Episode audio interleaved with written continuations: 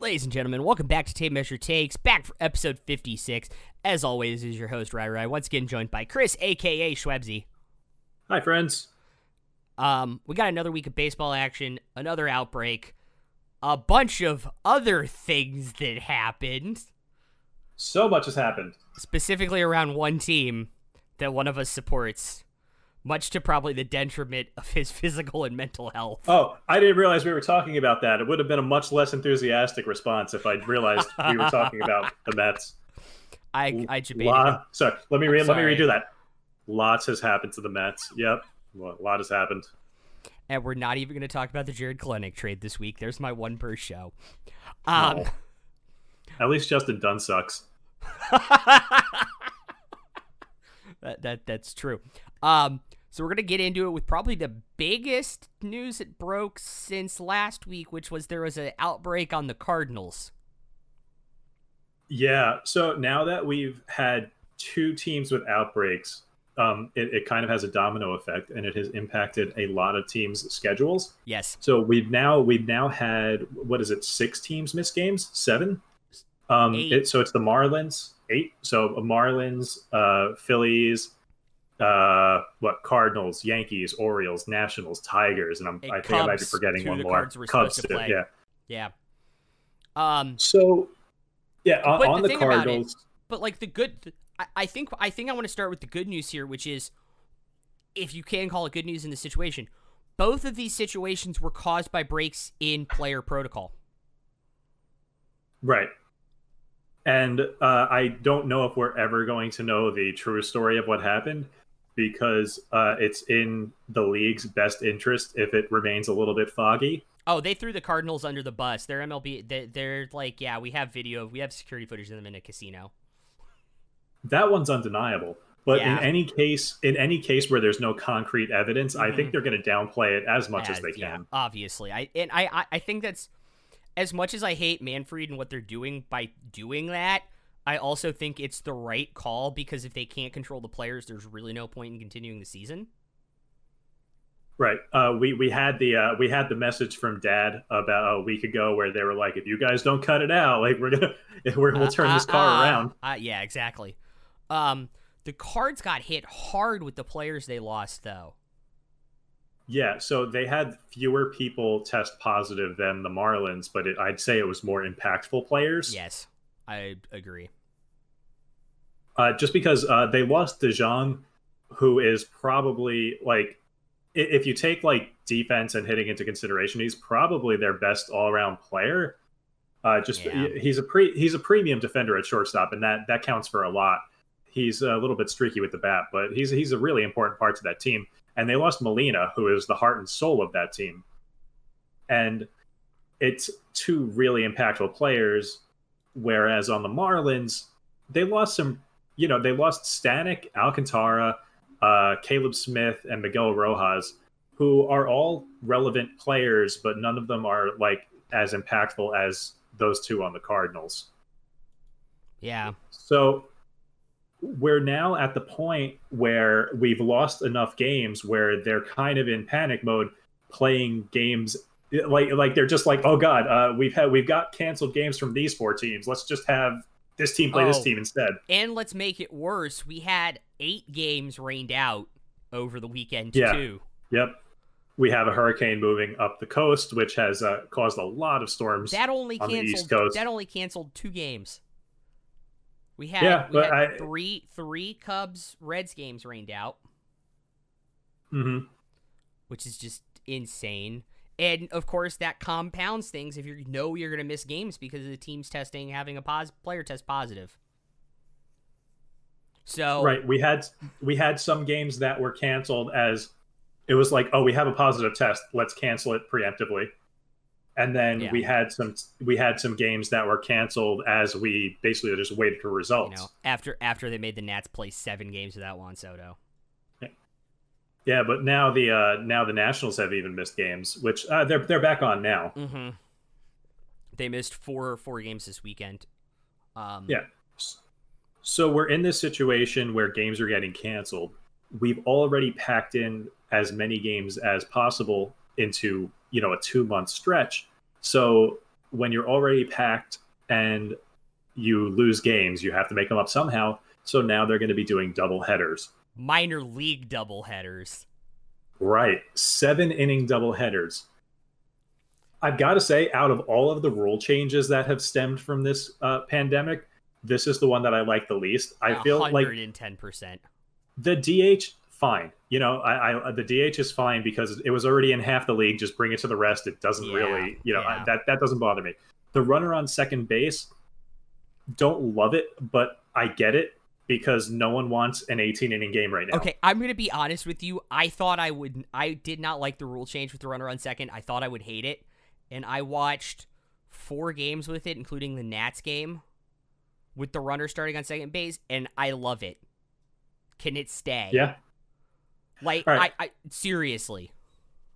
hot take here nl player nl nl fans didn't want the dh because they thought that uh, having pitchers hit brought more strategy into the game Yeah, this brings more strategy into the game than that did it does. It does. I The- I saw I saw a modification of the rule that I absolutely loved, which was player the team should be able to pick where the runner starts in extra innings. So it's if they start on first, it's no outs. If they start on second, it's one out. And if you can have them start on third and you have two outs already in the inning, just to make this even more ridiculous and strategic. And it's like um I actually kind of love that better. it's interesting um i i like the way it is now I do like how it is that, now though. Yeah. just because it's it's still an it's an even playing field like this. You know, every, everyone everyone is put in the same situation. I can see I I can see like maybe sacrificing the out if you know you have a like if you have Jeff McNeil coming to the plate and you know he's gonna get contact if he's gonna get a piece of the ball maybe you put someone on third maybe. Yeah, or But- or like you Trey Turner was the the last guy from batter in the inning for the Nats. Okay, you're going to start him on first cuz he just can take second.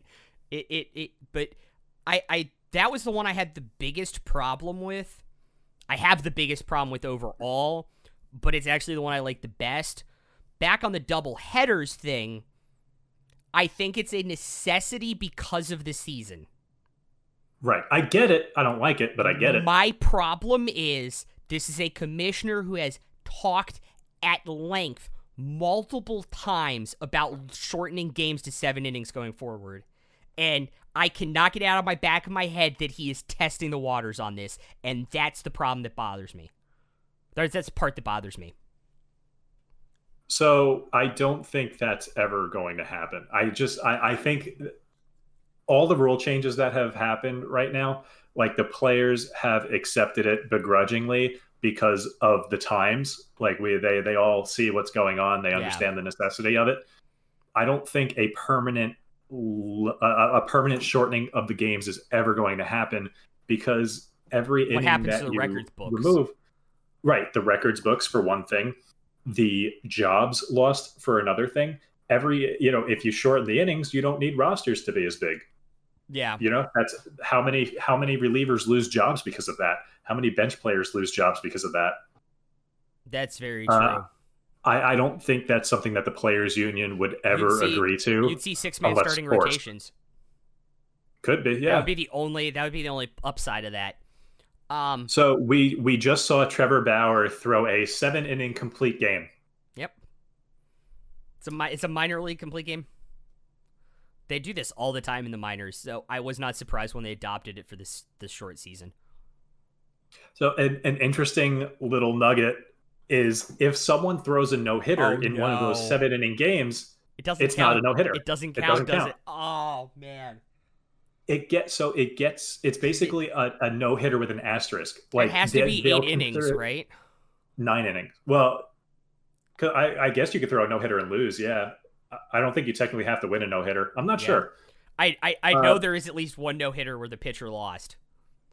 Yeah, so they they get notated as like a, a notable achievement, and like the it still goes into the record books, but not technically You- as a no hitter or a perfect game. That's the kind of thing that agents love and teams hate.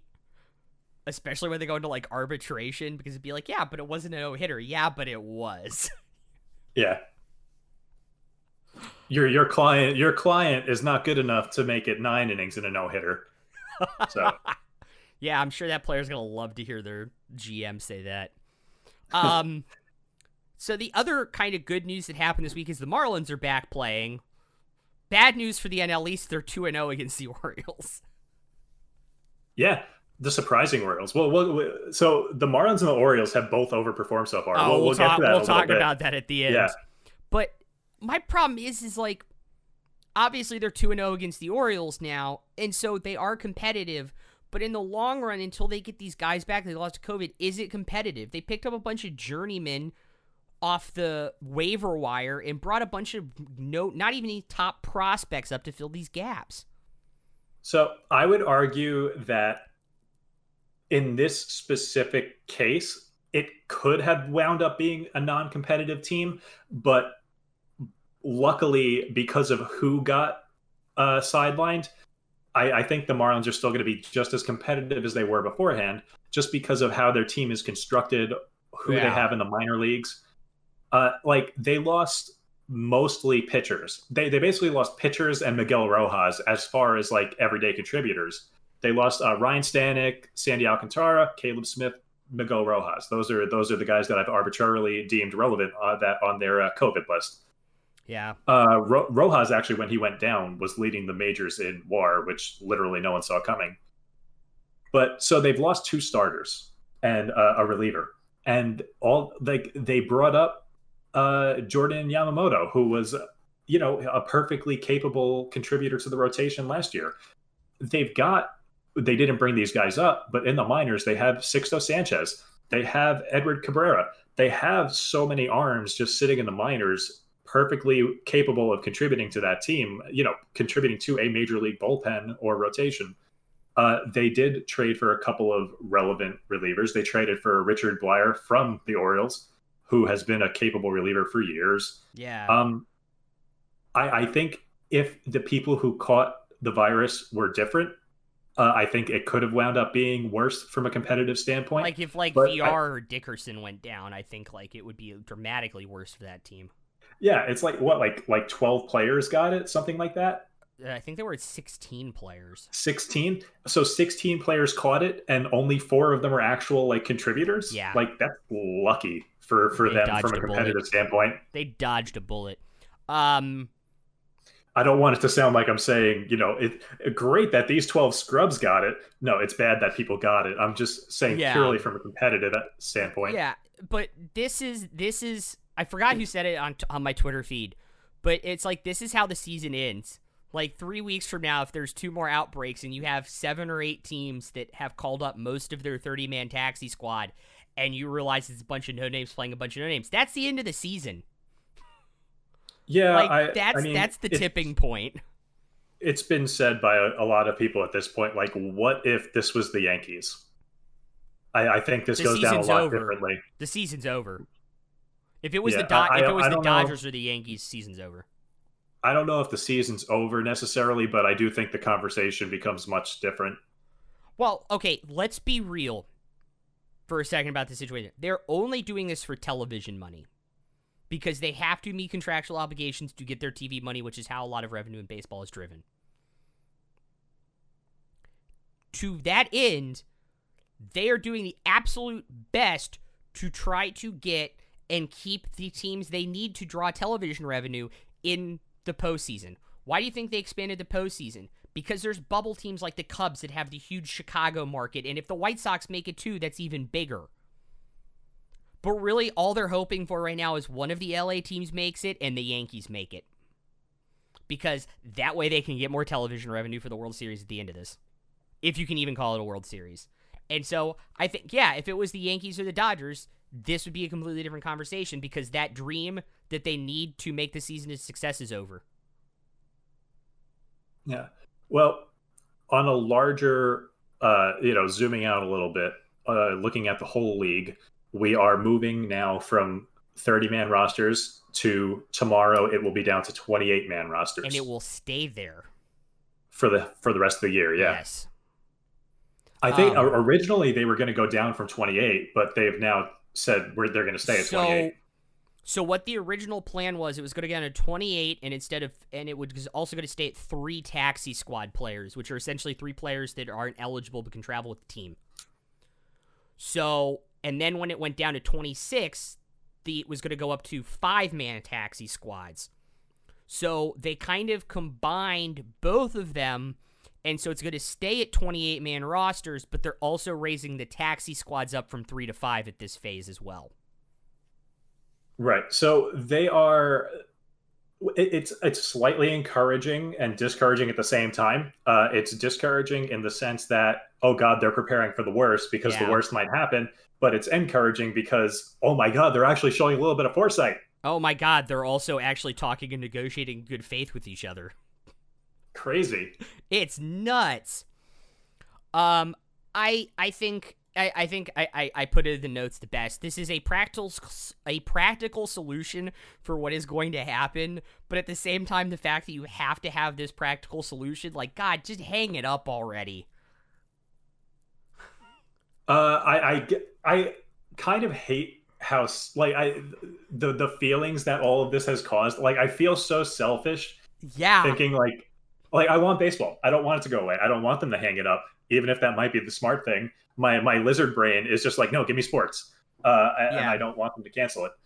But uh, it probably 100%. is the smart thing. It, it's probably the smart thing to do. But uh, just because of the way that the whole monolith is uh, is organized, like with the, the contracts of the service time and and you know the union versus the league, I just don't think there was ever a realistic chance of them hanging it up. They were always going to do their best in their ways to uh, to get this going. I there I still don't think there's any way in heck we finish this season.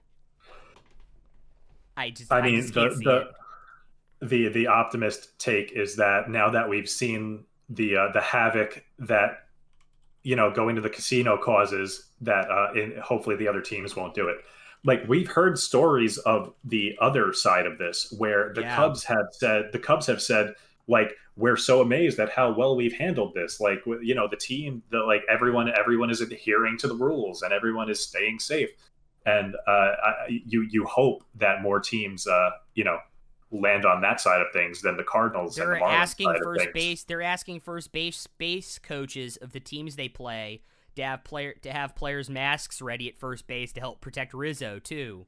Like yeah, the Cubs have absolutely probably done one of the best bang up jobs of it. Rizzo's keeping hand sanitizer in his pocket at first base. Like, they are absolutely probably one of the teams handling this the best. Which is great. And I mean, uh, I'm actually not surprised knowing knowing who their ownership is. Like, health is a market inefficiency right now. Yeah. Like they, I'm sure they're well aware that whoever stays the healthiest is at an advantage. Uh huh. 110%. So I'm, I'm, I'm very not surprised that the Cubs are one of the uh, the teams at the forefront of uh, you know staying safe. That's also true. That is also true. Uh, market inefficiency is also calling your prospects up too. Yes, Apparently, and we've had a lot of those. We had we had four we had four big ones and one we kind of talked about last week. Um, let's start with one we talked about last week, which was uh, Nate uh, Pearson for the Blue Jays, um, who was only through, really good. Who was only through three innings, but threw two more looked really, really good. That 99 to 101 definitely plays up because it has movement on it, which is scary. Well, so in his first start against the Nationals, like his velo was actually not as advertised. Like he wasn't he was throwing more like, you know, mid 90s, mid to high than actual high 90s. Yeah. And it was it was mildly concerning. Uh, the slider is better than I expected it to be, but and he, oh, yeah. you know, he gave the national he gave the Nationals fits. Because it was uh, like it, you you can either sit on the fastball or you can sit on the slider. You ain't gonna get to you ain't fouling off both of them.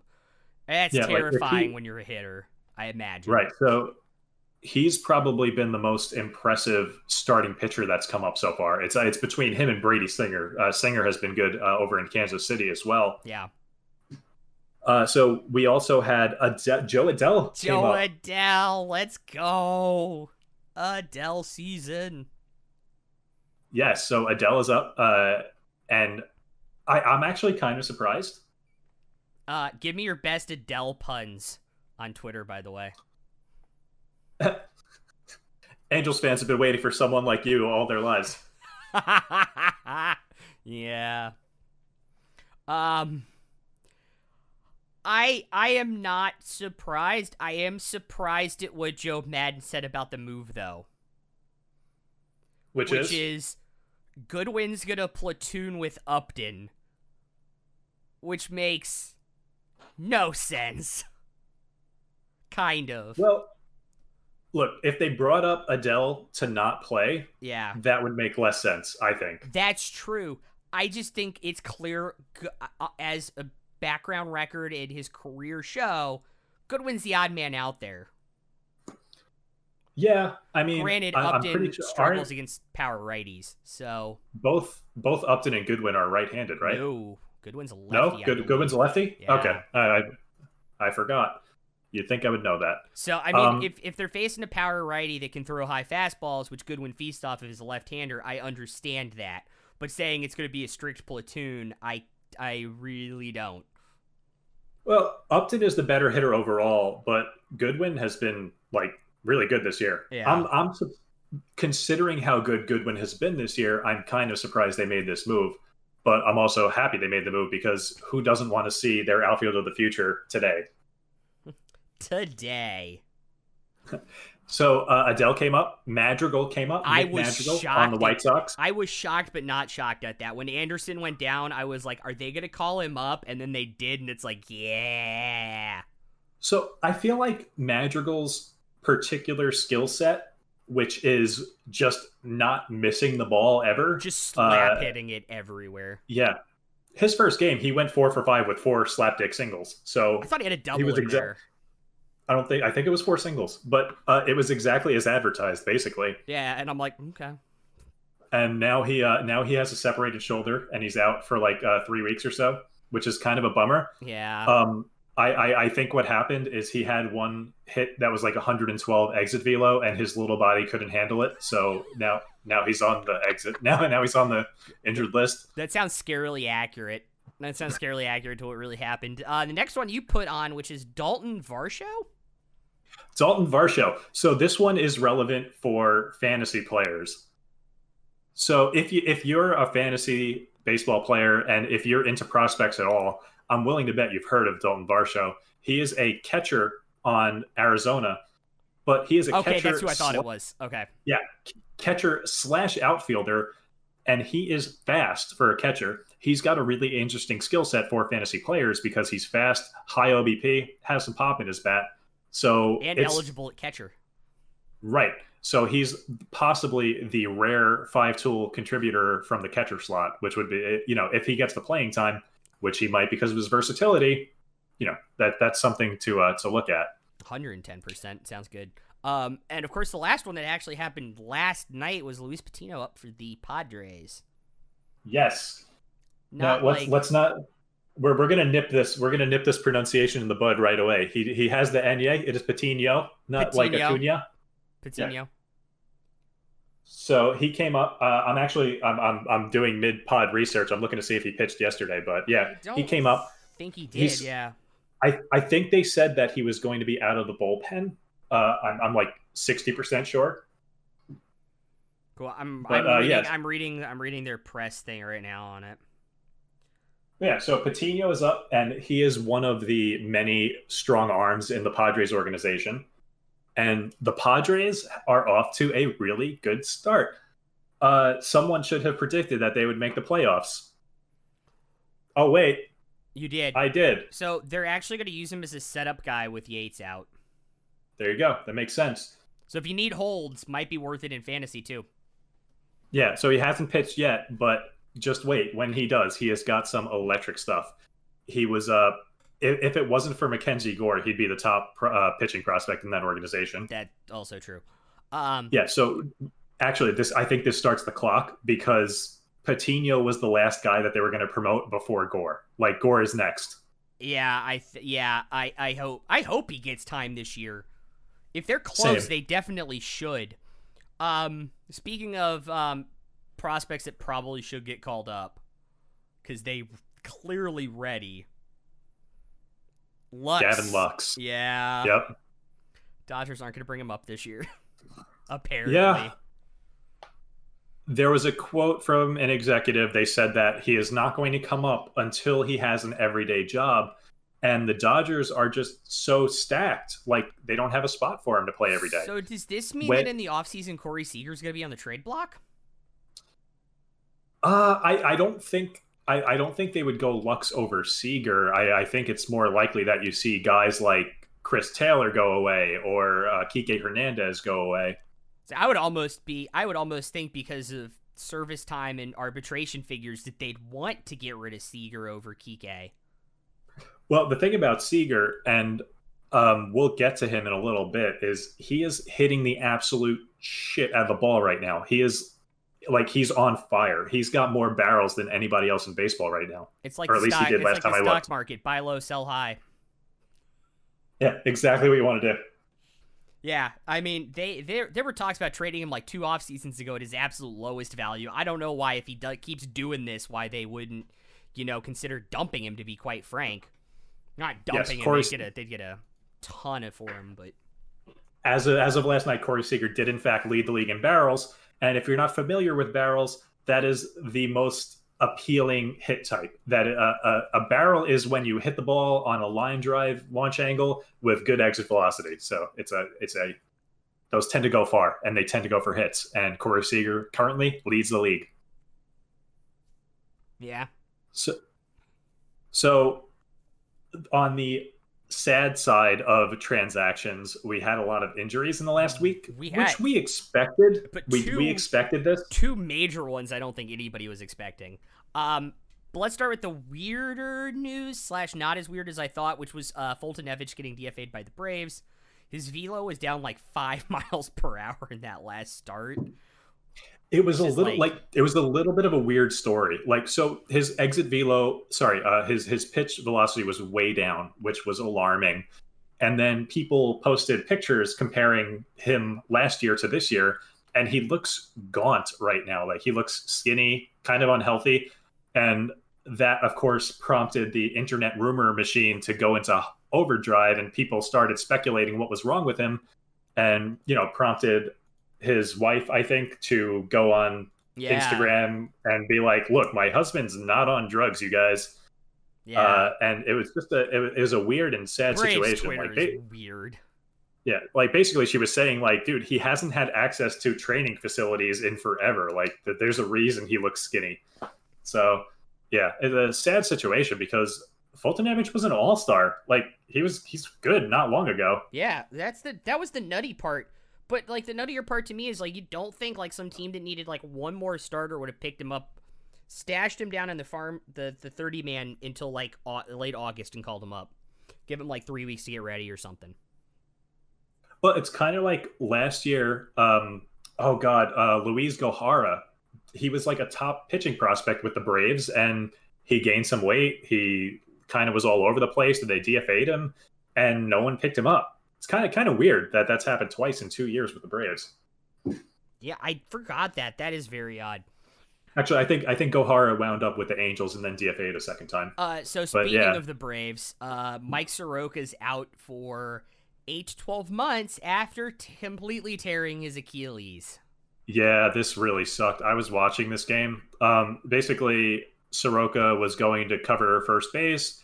He Didn't even took a get there. Right he was step. going to yeah he was taking a step. He went to push off and his push off foot went completely flat footed and you could tell you like you could tell just from watching it it was like ooh that's an achilles. Like you saw like they played it I, I hate when people do this but it also gives us a lot of information. Like they played it in slow motion and even though he had those slightly baggy baseball pants on you could see the ripple go up his calf Ugh, and you're like oh I yeah that's that. an achilles. Oh god. Uh, i Oh, hate that. Oh they man. did that with kevin they did that when kevin durant hurt his calf they a did while that when adam and, uh, eaton got hurt a couple years ago and really blew his knee out. Um gives me the willies. it does. I don't need I, I don't need to see tendon snapping in real time guys. Yeah i do i do want to wish him well. He's a really good young pitcher. It sucks to see this happen he seems like the second coming of like he seems like a righty Tom Glavine, and uh, it's really it's really sad to you know that he went down like this. Yeah. Um, speaking of going pitchers that are good going down. Ohtani's out for the foreseeable future. Yeah, well, the pitching half of Ohtani is out for the foreseeable future. He is actually day to day as a DH, which is the the weird thing about Ohtani. It's like he's not out out, but he can't pitch. So uh, I he, I hate to say I called this, but I absolutely called this when he came off the Tommy John surgery and they said they were having DH last year before he came back as a pitcher. I was like, he's going to over adjust hitting wise because of the muscle in the surgery and is going to weaken something else when he comes back and finally starts pitching again. Like that was Yeah, my I first mean- thought when they pa- they played him last year. I, I I I don't like that line of thinking because he's such a unique specimen, and the whole trying to be an ace starter while also hitting is such a unique situation. Like no one, no one else in the league has that kind of stress on their body and arm. Yeah. So it's it's But so it's because of it- that it- that they needed to protect him more last year and not bat him yeah as much as they did. Yeah, I mean the the common theory is that you know hitting doesn't affect the same muscles as pitching, so it seemed safe. But now you know the question is always going to be exactly that: Did they push him I, too hard? I also I also think it's over. I think he's going to be a batter now too. Could be. Uh, I I think it would be fun if he was like a closer slash hitter. Yeah, that'd be good too. But when would he warm up? Uh, I mean, if you if you got the lead, you know, got the lead, sub out your DH and have him go warm up. I don't I I I don't know, man. I'm not the Angels. I don't have to figure it out. I just want it to happen. Yeah, that would that would be interesting. Maddon will too. figure it out. Yeah, Joe Maddon, Maddon will figure out how to butcher that. Maddon will yeah Maddon will figure something out. Um, Uh, we had a bunch of other injuries. We already talked about Madrigal going on the ten day. Ozzy Albies for Atlanta also on the ten day. Ozzy Albies actually so Ozzy Albies is a switch hitter if you're not aware, and he took an at bat against a lefty as a lefty after complaining about like a week of wrist soreness.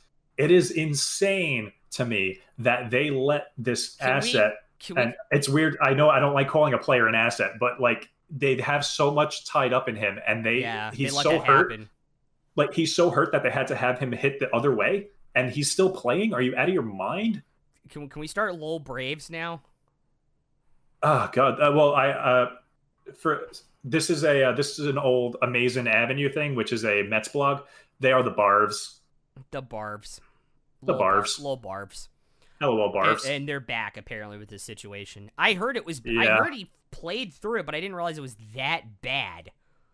yeah. So the Braves, the Braves are eight and four, but now they are down Hamels. They're down Felix Hernandez.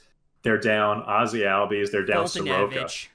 Foltynewicz, and so, so like that's a lot of that's a lot of production that they're down. and Swanson's day to day and still playing basically because they can't afford to have him go on the IL. And Matt Matt Adams is now out also. Yeah. Uh, Matt Adams, who the Mets cut, and now only hits against the Mets. Apparently, Of course. of course, of course.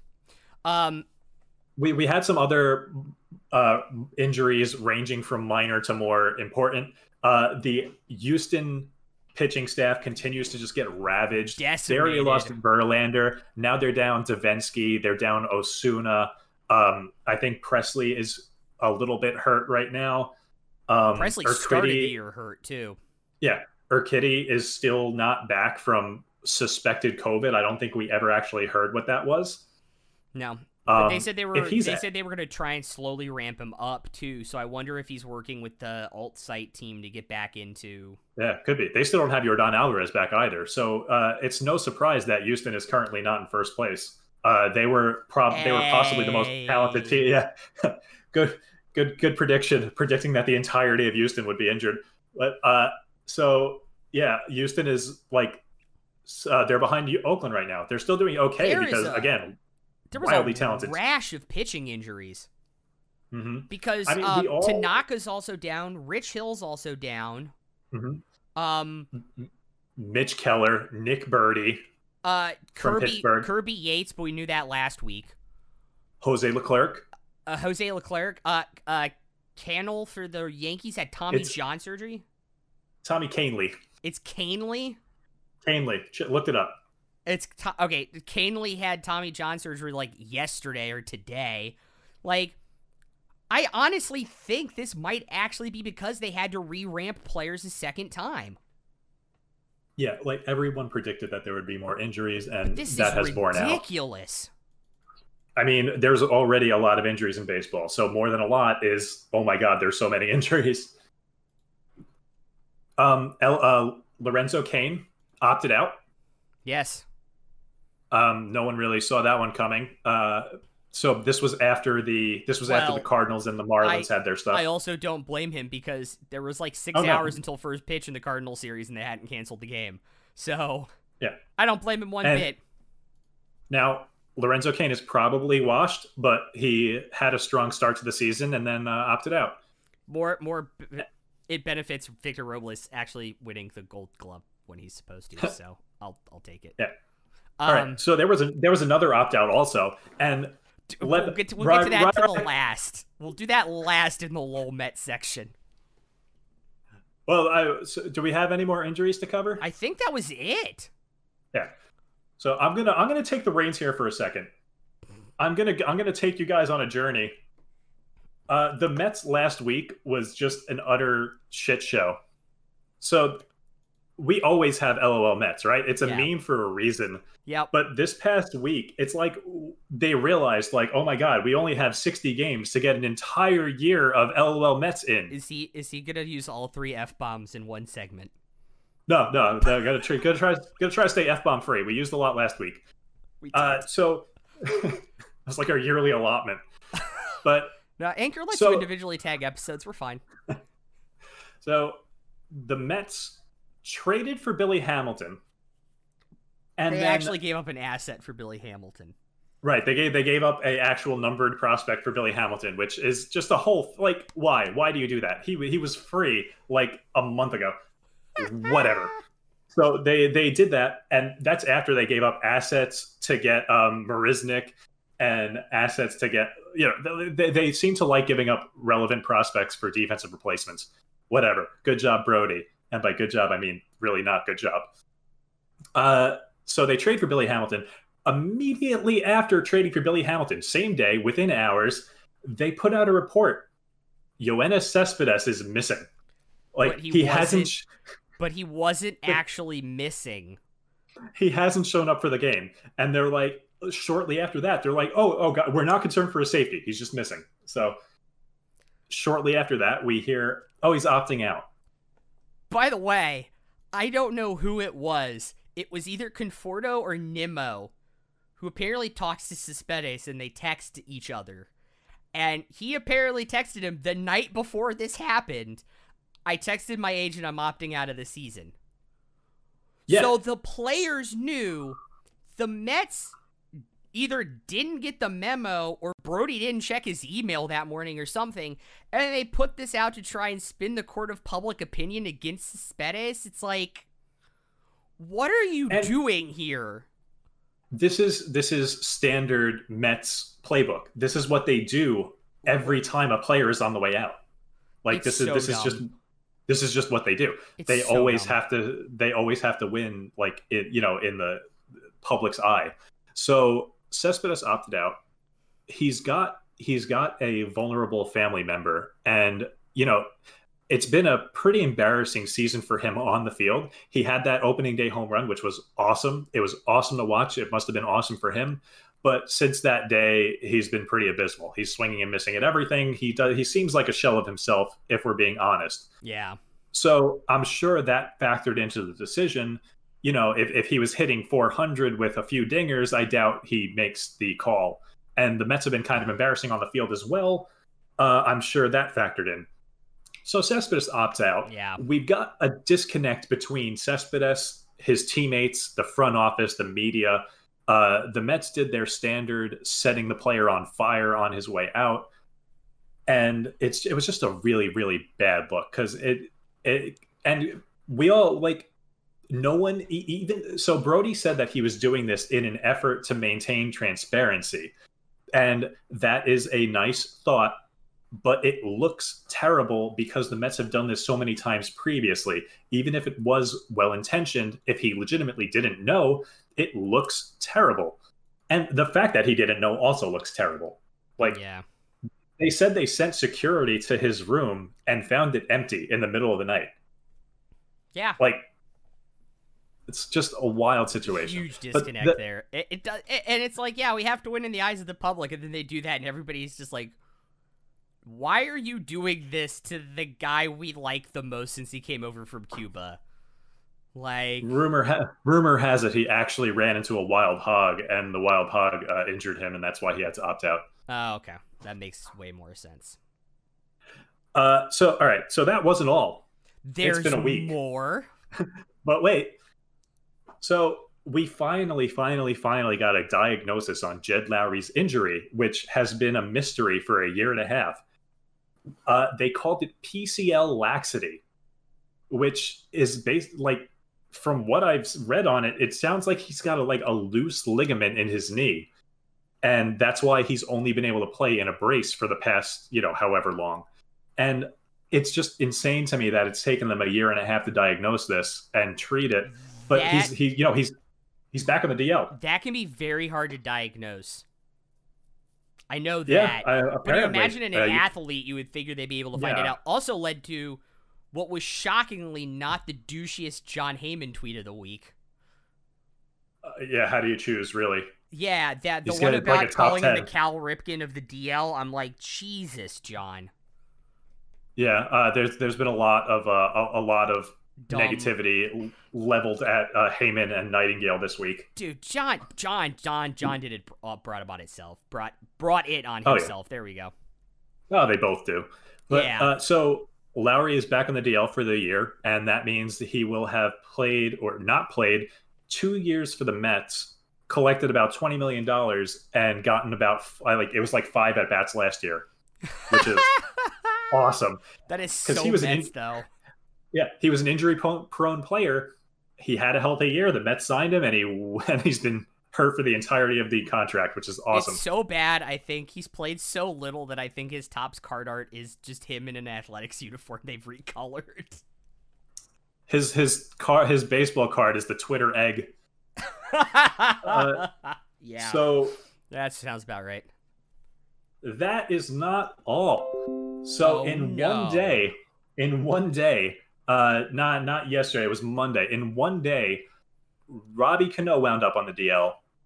Uh, I, I, typed Lowrie into the notes. It's not Lowrie. Jeff McNeil uh, pulled an intercostal muscle, which is uh, the muscles in between your ribs. So they called it a lower back injury, and then uh, you know changed it to an intercostal injury afterwards. But McNeil got scratched with an intercostal injury.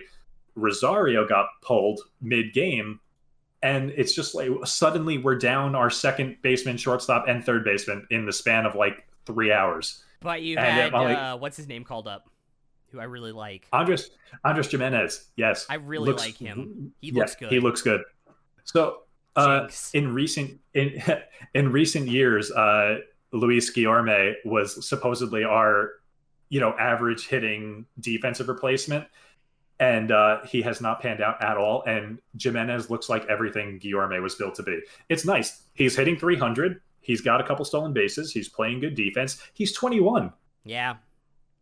Fresh out of Double A. Looks like a literal child. I I hate I and I hate to say this, but with the Braves pitching, it, eh, even though it is three or four years younger than the Nats starting pitching, it's still an older rotation. That window with those starters their big two once Syndergaard's back is closing.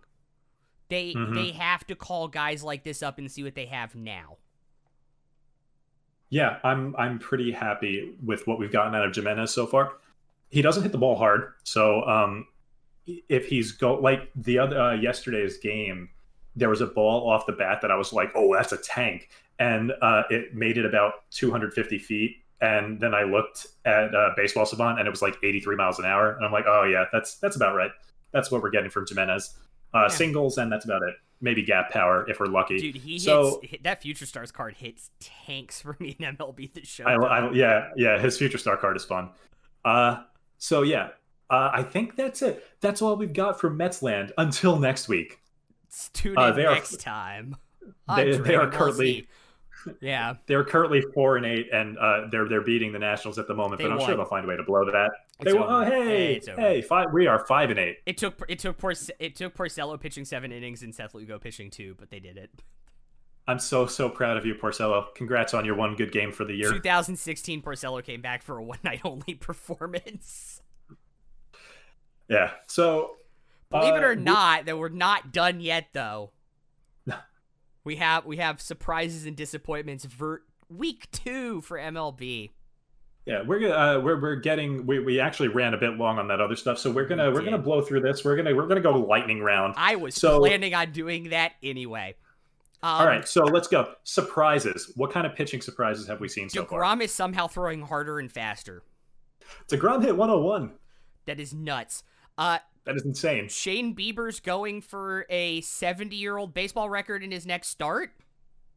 He is striking out everyone. Yeah. I think it's time. Shane I think it will time with like James Vandermeer and Nolan Ryan if he strikes out 11 batters in his next start. It's Shane Bieber is striking out 14.5 batters per nine innings. Um, Nick. That's Ca- that's good. uh, moving on to batters, Nick Castellanos for the Reds is as advertised, if not better. Castellanos, the second he left Detroit, it was like it was like someone lit a fire. It's like, oh my god, I'm out of America, and he's just uh, Oh my God, I'm on a good hitting team. dingers.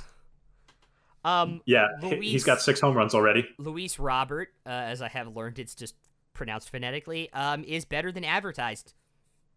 Yeah, he's like second in the league in WAR right now. Which you know, early Yes. season defensive metrics are always going to be wonky, and that contributes Oh. to WAR. I, I'm skipping. I'm skipping three down for lightning round. He's second in WAR in baseball to Yastrzemski on the Giants. Mike effing Yastrzemski, who last year was a pleasant surprise, and this year Is has just- used like he's more patient than ever, and has is you know using that as a springboard to He, hit two shots into the bay in one game, which I don't think anyone has done since Bonds. I don't think. Harper. Har- oh, Harper did it. He did two solo home runs into the Bay in a playoff game.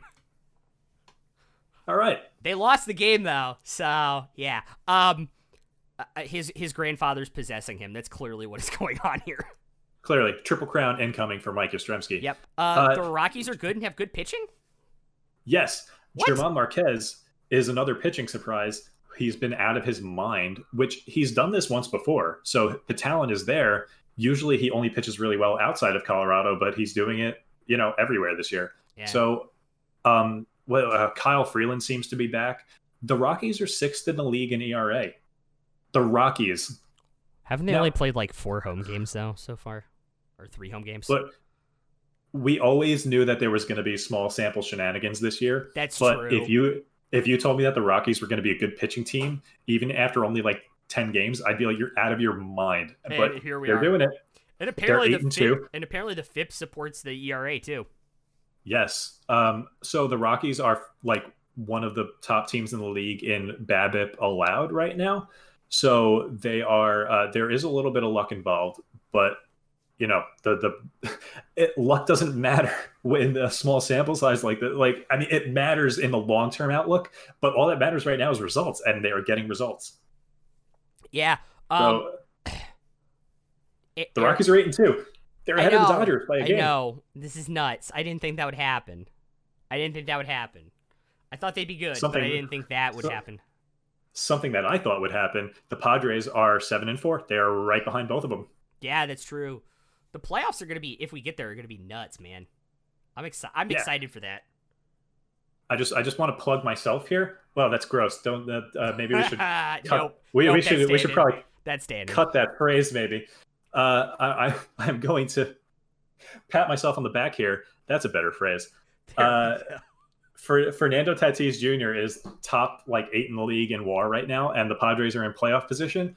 And my predictions are looking good right now. I just need Tatis to keep it up. And uh, you know, so Trent Grisham is another shocking uh, producer so far. Him and Yeah. Tatis are both in the top ten in the league in WAR. oh yeah, Like the whole league, not just the NL. Like among batters, they are both you know uh, doing really well. man. Uh, and Padres, Grisham, Grisham was the Padres should send a thank you letter to the Nats for making Milwaukee trade Grisham. Yeah, seriously, like that that play that he made in the uh or didn't make in the playoffs uh kind of led to him led him here. Yeah. So uh yeah, and I mean we've had some major, major, major disappointments. So we've got the Mets are five and eight team wise, and that is absolutely gross. Like uh, I did not, exp- I, you know, I I thought that they might disappoint me, but not quite so badly. Um, the Brewers are off to a rough start. The Diamondbacks are off to a rough start. The Angels and Rangers are looking bad in the AL West. And Boston is worse than we could have ever guessed. Yeah. So Boston Boston had a series against the Mets and they like in back-to-back games, they started Jeff Osich and Matt Hall what? and Ryan Weber. Good God. The and if you're going right now, who?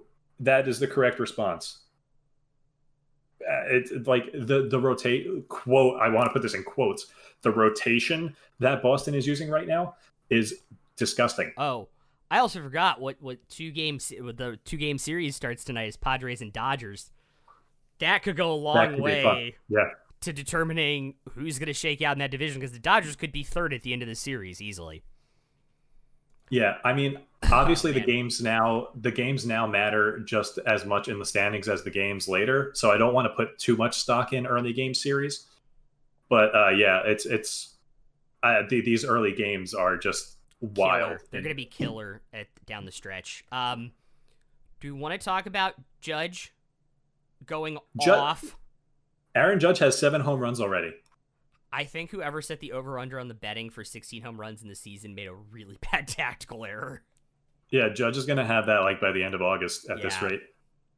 Um, and then on the flip side, we've got a mountain of disappointments. We do.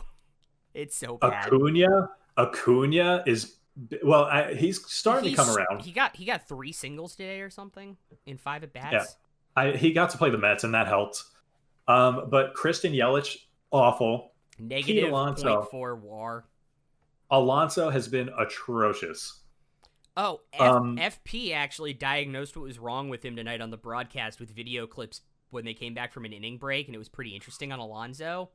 So they showed last year when he hit a home run against the Nats, is he was keeping his front shoulder still, which was keeping his head level, and he's moving that front shoulder early, and so his head's dipping. Oh yeah, she's flying open. Yep. That makes sense. But uh, I, I thought it might have been the blindfold he was wearing. Dude, he drew But a that- walk that- tonight. He looked really good. That makes sense too. Um, so yeah, uh, Cunha was terrible. Uh, Lindor was kind of underwhelming. Lindor's grounded into Uh, like two double plays tonight against Cincinnati already in like four Ozzy. Al- Ozzy Albies is atrocious. Uh, Josh Bell really bad. Franmil Reyes. But all these guys that we thought were going to produce. I think we put a lot of stake in Franmil producing when we didn't know if he was that player yet or not. And Albies, I would chalk up to that injury if he was playing hurt too. Well, Franmil, like the one thing you can point to with Franmil that you know is always going to be there is the power. And He's slugging 282. What? Eugenio Suarez finally hit his first home run yesterday. He's also been atrocious. Yeah. Gleyber Torres has been really bad. Rafael Devers has been really bad. Lots, lots, and lots of guys. Now, again, this is one of those things where if these guys had these 40 at bat stretches in, you know, in July of a full season, no one would blink. But this is really important right now. Like this is a tenth. Like we're past a tenth of the season. You know, we're 10 games into a 60 game year, and these guys are really, really scuffling, and uh, that's going to make a huge impact on their end of the season lines. And, you know, people tend to overreact to things, you know, even if they know better. So, you know, if, if, if this early stretch leads to Gleyber Torres hitting 250 for the year, people are going to look at him a lot differently than if he hit 280 or 290. We're just not going to be able to help it. Oh, by the way, apparently the Marlins made another call up before tonight's game. Oh, yeah? They called up Sterling Sharp to start. Oh, yeah, they needed a tight end. Wait, I don't I actually don't know who that is. Uh, he was the Nats' number eight prospect. He was 26 years old and didn't really figure out anything besides a fastball, and so they let him go in the Rule Five draft Ah. last year. Yeah, uh, so yesterday or or you know during the uh, during the virus outbreak, they called up Monte Harrison, who if you again, this is another this is another fantasy call out. if you are a fantasy player, Monte Harrison, Yes. major speedster. yeah. Uh, I, he hit next to uh, Lewis Brinson in the lineup, and they had matching overs. Although Harrison struck out three times, so I'm really hoping that that's not like emblematic of the future for him. But uh, yeah, he's really really toolsy, and he's got an opportunity. Remember so- when Lewis Brinson was such a sure thing they traded Christian Yelich for him? I, I I think this year, uh, I think this year the uh, Marlins won the trade because uh, no matter how bad Brinson is, he's got to be better than Yelich right now. Yeah, I think it's like negative 0.4 for Yelich versus negative 0.1. Um, so we'll, It's we'll see. gross. Uh, any other any other surprises or disappointments you want to point out? Um, no, no. Cool. I mean, there there's more, but I mean, uh, we we could spend all day talking about We the, the weirdness of a uh, 40 game sample for everybody. Yeah, it's true. Um, I'm sure I'm sure you would love to point out the uh, the Astros struggles. uh, yeah. Um, what's Altuve batting right now? 124. Actually, I, I think Altuve and Bregman both hit home runs yesterday, or Correa hit like they're they're looking better. but Correa, off, Correa came up the last three games, but yeah, they it were started it started off pretty rough, They were- everyone was pointing to that. they were 0 for 22 with like 15 strikeouts against the Dodgers series last weekend. It was I it was I, funny. I spent like an entire week just all caps screaming in people's replies about small sample sizes, but no one wanted to listen to me. Oddly, it's weird how that how it works on Twitter. Yeah, insane. Um, do we want to talk about the one MLB funny MLB the show thing that happened today? Briefly for like 30 seconds. Shoot. So, um, they've been warning people about this for two years that if the stat boosting for stat collection programs continued, that they would eventually seek action and start suspending players. And the suspensions went down, and they're for 45 days. Frankly, I'm appalled that anyone would cheat. I can't believe that anyone would do that. Is that your public stance? That's that's that is what that is all you're going to get out of me regarding cheating in MLB the show. Man, dude, I'm I'm actually worried I got hit because I had this guy go AFK in events and I hit like 10 solo home runs in a row off it. Sorry, 45 days. Yeah, see, I know. See, see, See see you in a month and a half. Yeah, exactly. I would I would literally break my disc in half and never buy another MLB the Show game if that happened. Being Um, honest. there there is a part of me that is like, please ring me up for the cheating that I would never do. Please ring me up so that I can go play other games. So so sick of this shit. Uh, Dude, there's a lot of good games coming out too. Um that makes me not want to play MLB the Show anymore. Um but yeah, I think I think it's a good thing. I think 45 days is a bit ridiculous. I would have done 30, but if they're repeat offenders inside the system, I get it.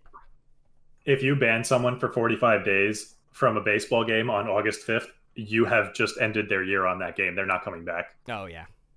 I think they did that intentionally to be honest. Yeah. Maybe. I you know, if you cheat, you deserve it. Especially with the yep. people who like were doing what was it? Bellinger was in an hour. Something unlocked prestige Bellinger in an hour.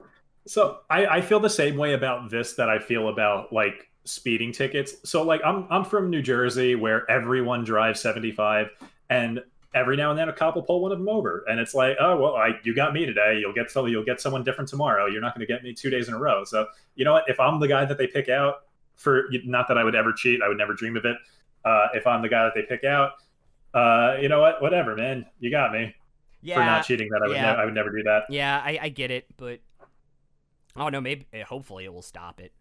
Um, but yeah, I think I think that about wraps it up. Um, I can't wait to see what major breaking MLB news comes out tomorrow because it seems to be the trend on these. uh, it's going to be within an hour Eh, Within an hour, you think? Pete Rose reinstated He's calling his shot, folks. that will never happen. Oh, you don't. The the Max Scherzer came out of the game with an injury. You do not want breaking news in the next hour. No, I actually they already announced what his injury was.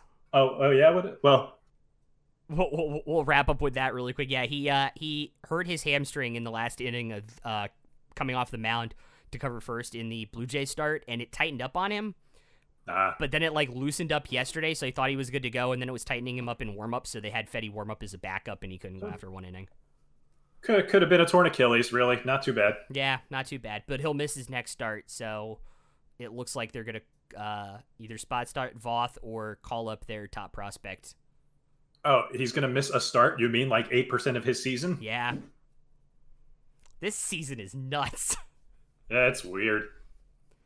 Oh man. All right, with that, anything else to add? Anything related? I don't, or not unrelated. I don't care. Nope. Cool. Uh, stay six feet apart. Wear a mask. Stay safe. We'll see you all